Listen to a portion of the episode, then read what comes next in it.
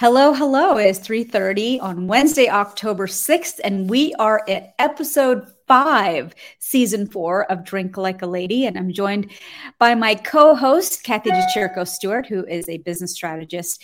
And this season, we are talking about how to think strategically. And very specifically in this episode, we're talking about how to road test your strategy. Yes. Kathie, last time around, we talked about if thinking strategically is the path that you're going down and which you should you know how do you get started? And now that you've gotten started how do you road test that strategy? How do you poke holes in it to make sure that it can stand up to market conditions?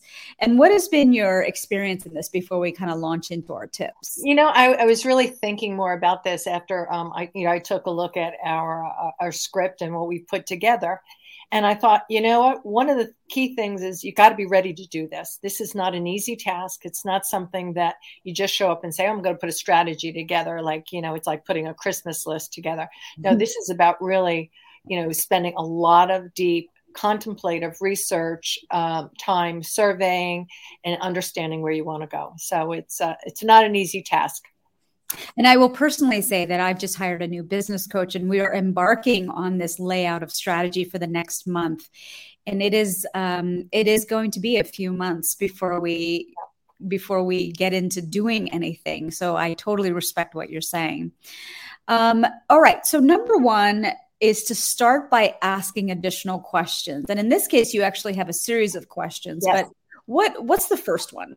The first one is how do we con- create sustainable growth? I mean, really, what strategy is, is for a longer time period. It, it's usually, it used to be five to 10 years. We, we no longer really think in those periods of time anymore, especially after COVID, what it's really done to um, the business environment. But how do we want to create something that has momentum and could create growth that's sustainable and you can build up off of? Can what kind of time horizon can you build for now given that things and technology are changing so fast? Yeah. well i mean we still can say that three years is a good time period under which you want to build that momentum. But understand that during that three years um, what will happen is you're going to have to continuously look back in and say you know is this working? What do i need to do? And that's all the questions we're going to talk about when it becomes sustainable and, and staying on track and then what about diversifying your revenue stream? very important. You know, one of the things, you know, having been in, in, retail and wholesale, especially when I was in wholesale, you know, what may happen is all of a sudden you've got a great product, you've got great uh, sourcing opportunities, and someone wants to, you know, take up a lot of your production because usually there's production um, uh, measurements on the back end, and you get really excited. You go, "Oh yeah, we just got you know another million dollar order." But if they're and that's a small order by any means in, in today's world, but if they all of a sudden take all of it up and you're not ready, if they pull out, if they change their strategy, and that's important to understand, getting close to the customer enough so that you understand where their strategy is going at the same time is really critical in creating sustainable growth. The other thing I'll layer onto that is, you know, for the longest time, I only had a membership to my Women's Leadership Academy.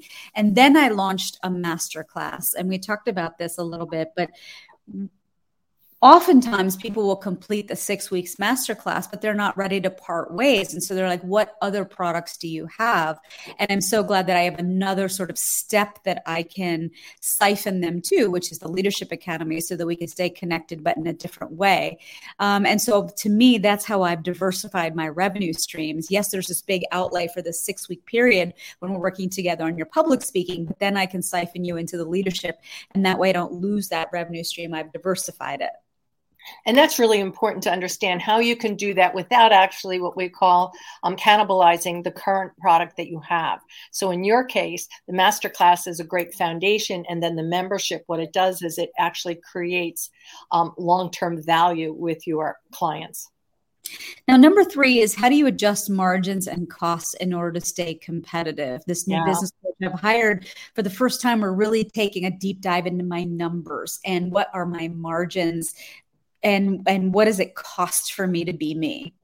You know lots of times people think um, oh you know they've got all these big high end numbers and um, you know maybe and actually we know this with Ozy, um, Ozy media which just is having its uh, you know its heyday right now in in in what they've done in, in terms of um, misleading um, their future investors and they talked about one of the things that one of the misleading components was well they have 92% success rate in emails 92000 people. And what happened was actually they were buying all of that. So if you take a look at their margins in that world and those email database they were literally bleeding money. So mm-hmm. each of us, if you get familiar and you become really familiar in those measurements, Joya, especially you as you move forward with your new strategies, you'll become more comfortable. You'll see it faster and you'll understand how to pull back.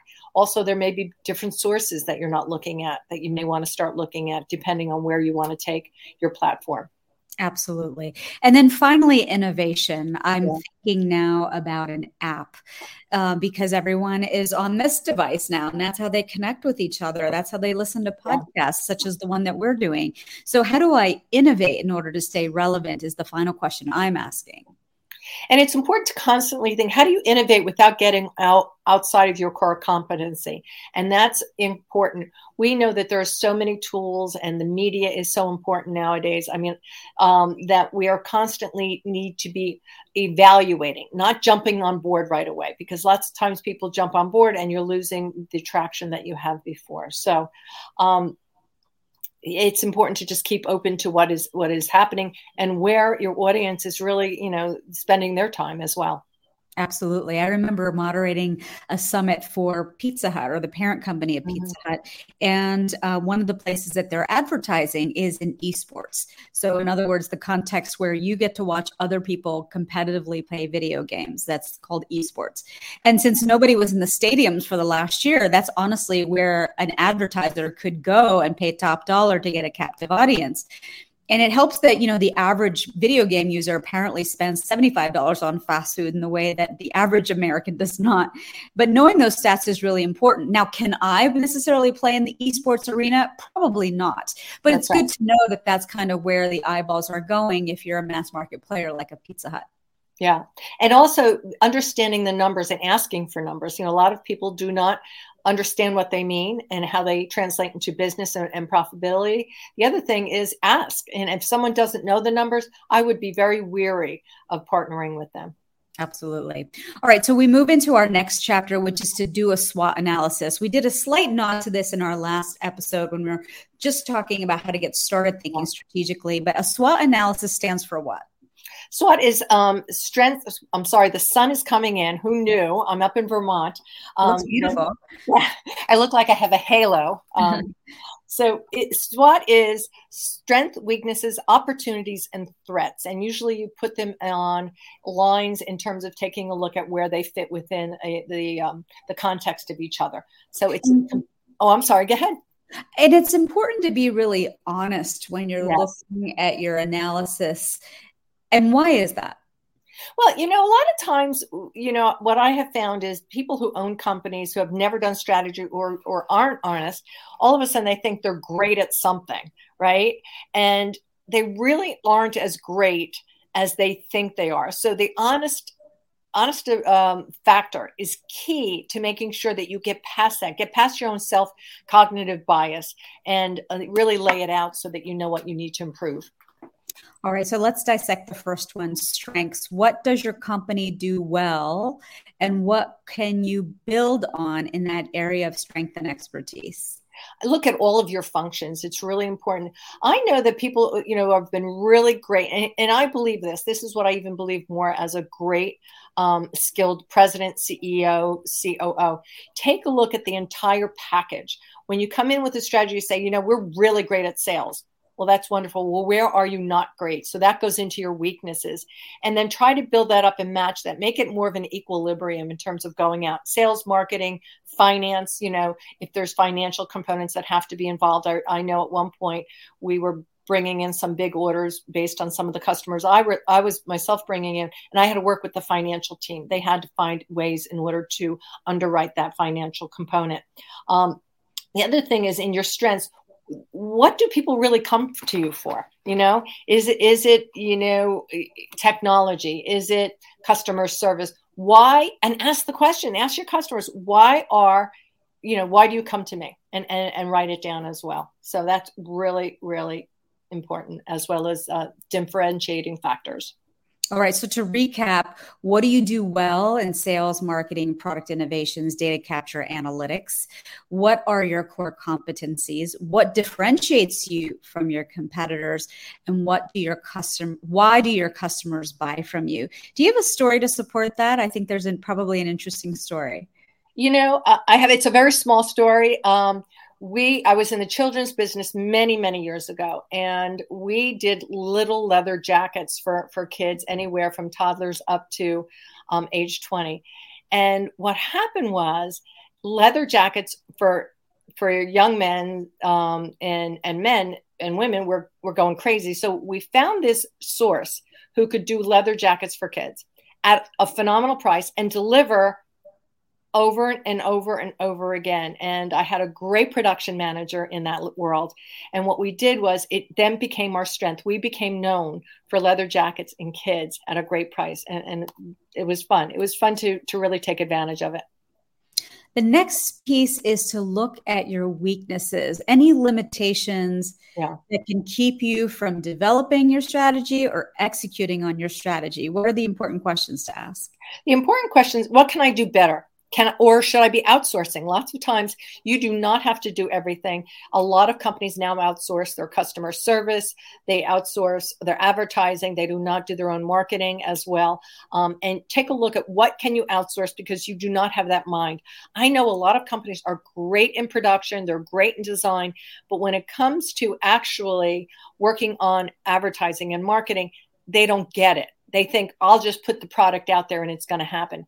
You're learning that in terms of what you're going through and your strategic plan. Marketing is very detailed as well. So look at what you might want to outsource. Where are you losing money? Be honest. Take a look at those. You know, lots of times what I have found is someone will own a product or a service within a company and they don't want to give it up, even if it's dying. If it's dying, mm. you got to look at it really critically, or maybe pivot there. There's something there that can work.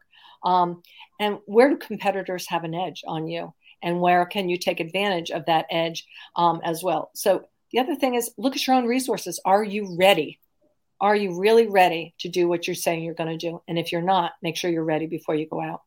So, in other words, if you are a swimsuit maker and all of a sudden one of your swimsuits gone viral on Instagram and you have 3,000 orders flooding in, are you ready to rise to the occasion and be able to make those 3,000 swimsuits, or are your systems and processes not ready?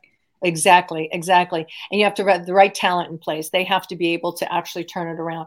The other thing we talked about is really making sure that the people inside are on the same page as you are in terms of building that business opportunities. What's possible? What can you bring to market? What's important to consider here? You know, a lot of people, I think it's a special person, the ones that do very well in sales, who can actually say, this is an opportunity. Can we go after it? They work with design teams, they work with their production teams, um, and they say, look, we can get in front of this. And if we get in front of that tread, that opportunity, we can really build a nice business. But that that takes a very special person. It takes a very proactive mind and something that you can take a look at in, in the future. And can you run with this? In other words, is there a piece of it, whether it's technology, the reach, the marketing that you can optimize? What does that mean? You know, it's important. Um, you know, let's let's take a look at BlackBerry, for instance. They had an incredible market share in terms of business individuals owning the BlackBerry. Every one of us had it. it. We really did. But what they didn't take advantage of, and they didn't look forward was the fact that there was a process behind the technology that was evolving. You know, the camera as this personal assistant involved, you know, on that we use the um, the back and forth in between customers as well and their own technology and their product offering. So you see there, there's still a business, but it's not the same business. They didn't take advantage of the additional opportunities available to them. A Harvard Business Review once wrote an article about myopic marketing, mm. and the railroad industry went out of business, or you know, at least went bankrupt anyway, because they didn't see themselves in the transportation industry. Yes. And so eventually cars, trucks subbed them out. And same for Hollywood. Let's look at what happened over the pandemic. They always saw themselves in the movie industry. Well, lo and behold, TV came along and, and wiped wiped out the needs of most people. And now, uh, you know, AMC and the like are struggling. So, you know, if if Hollywood seen themselves not in the movie industry but in the entertainment industry, exactly. what would that mean? And so it's laid the, the ground for the Netflixes and the Amazons of the world to come in and start to compete.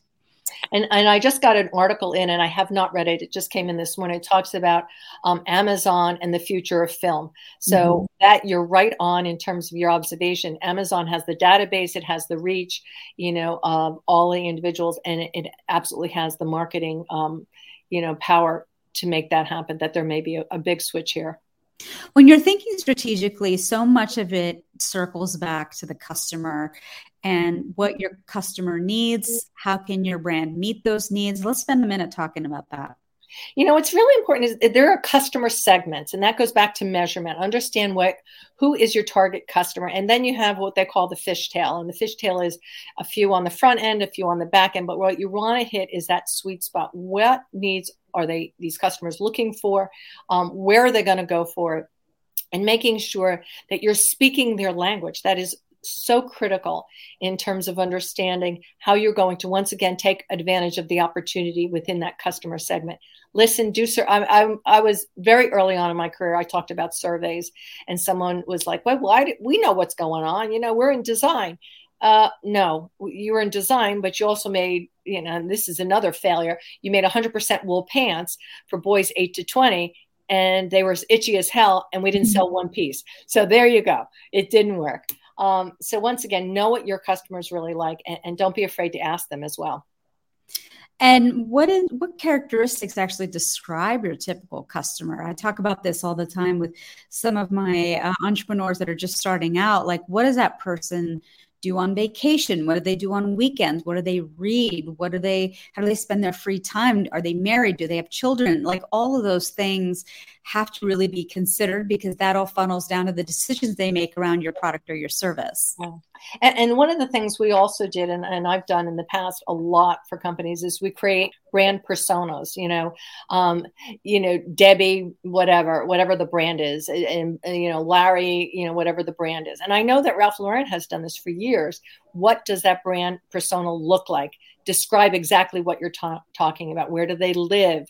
Um, you know what what is their lifestyle? How many are are married how many have children what where do those kids go to school all of that information helps you to understand the dynamics of what they're looking for right the last piece is threats in our mm. SWOT analysis when we're thinking about road testing our strategy and thinking strategically so there's internal threats and there's external threats. You know, a lot of people spend a lot of time on the external threats. And, and that's one area that, yes, you have to take a look at. You have to understand that, you know, you're not the only one in the world coming up with a product. People say, I have this best product in the world. No one else has it. And I sort of always laugh to myself, like, that really isn't true. But if you want to believe that, the biggest threat, I believe, is the internal threats of lack of resources, lack of talent, lack of skills, and lack of um, understanding their own bandwidth. And, and I'm um, in the middle of something of that right now, where um, I believe, you know, I had sort of predicted a lack of bandwidth uh, for a, uh, a, a partnership, and then that isn't coming to fruition. And I'm seeing it because I had felt it as well. Um, and cohesion. That is why this vision and mission, right from the get go, we talked about last week put it together, make sure your functional heads understand it so that you're all moving in the same direction. It is so critical in terms of meeting your strategic goals. And then motivation to meet the plan. I think I hear this at least once a week where company heads, team heads are having a hard time motivating some of the employees. They have their A players, they have their B players. How do I get my B player to be an A player? So, where does motivation figure into the whole threat analysis? It, it's big. It's big. I mean, I've seen and I, I see it all the time. I see people sabotaging the success of an entire team, an entire project And it's really important, right from the, the, you may not even be able to keep them on the team. You may have to move them off to, into another subset of business at that point so that they're not sabotaging it. Um, but you have to be careful of, and, consistent in terms of what your expectations are. Um, mm-hmm and I do know there are some companies that at some point, if their strategy is bigger than um, their their history was, and they're looking to move forward, they sometimes let, start letting people go because there's not a good fit anymore. So we covered off on the internal threats. What are some external threats? I think we oh. are intimately clear with what an external threat was in the last 15 to 18 months. I mean, just take a look at, at the last 18 months in, in terms of what has occurred. We were every part of business and mindset and lifestyles were all you know thrown up in the air. Um, and that was critical. You, you, saw the best companies the best leadership really come out in terms of saying you know what? This is a economic it's it's global we've got to figure it out and, and you've got to get in so just understand that may happen and and another article I haven't finished reading um, today came in is that we should be expecting more of these type of pandemic, very uh, critical health situations that may occur very swiftly. So we've got to be prepared to understand we may have to pivot quickly. The yeah, other, I don't want to hear that. yeah, I didn't want to hear that either. That was not one of my favorites, but the point is somewhere along the line health officials are saying there may be other upheavals coming. And we know uh, how about climate? We you know i myself i did not get affected by hurricane ida but my immediate area did. And, and people's homes were totally just um, you know disintegrated. But the, that all of those are threats to our businesses. And the other thing is competitor market conditions. What are your competitors doing? You know I loved sales and business development. The reason was it was all about the conversation. It wasn't always about the product. It really was what could they tell me because they wanted to tell me, you know, what's going on with other people and, and try to create that relationship out there so that you can understand what's coming down the pike for other I companies. the biggest example I can think of in terms of what the competition was doing is what restaurants did in the last while. Those that had a delivery service or a takeout service were able to survive, and those that did not have shut down. And we see, you know, they're like, you know, business closed signs. So we walk down the street. Yep. Yep. It's it's it's huge. The what has really evolved is very eye opening, and and rather than you know, it, it's sad um, and we were just in Princeton the other day, and so many of the stores are, are, shut, but there's new opportunities coming. And I hope that those people don't look at the traditional ways of doing business, um, but actually, for many of us, take a look at what's really working in this day and age. How to measure that's going to be the focus of episode yes now that you've you know laid out the strategy figured out ways to poke holes in it now it's time to measure and why is that important? You know what i've heard consistently throughout is once you measure it you can manage it all right?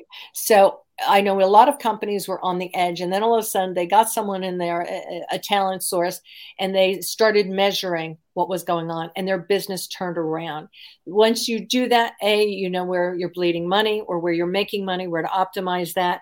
Um, you take a look at um, even the numbers. I, I do now. I do HR measurements as well in terms of happiness and where the talent is and what's working there. But it is so important to understand that that is going to fuel your success as well. Kathie, if anyone wants to work with you, how do they get in touch with you?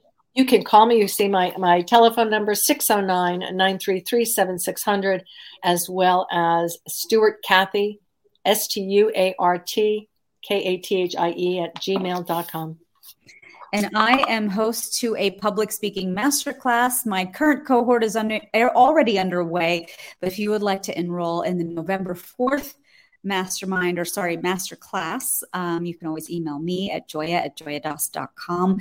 This is for seven corporate women who are looking to build a personal brand and need to learn the art of storytelling so they can convey what makes them great. All right, Kathie, it's always a pleasure. I will see you next week. Very good. Stay well. Bye now.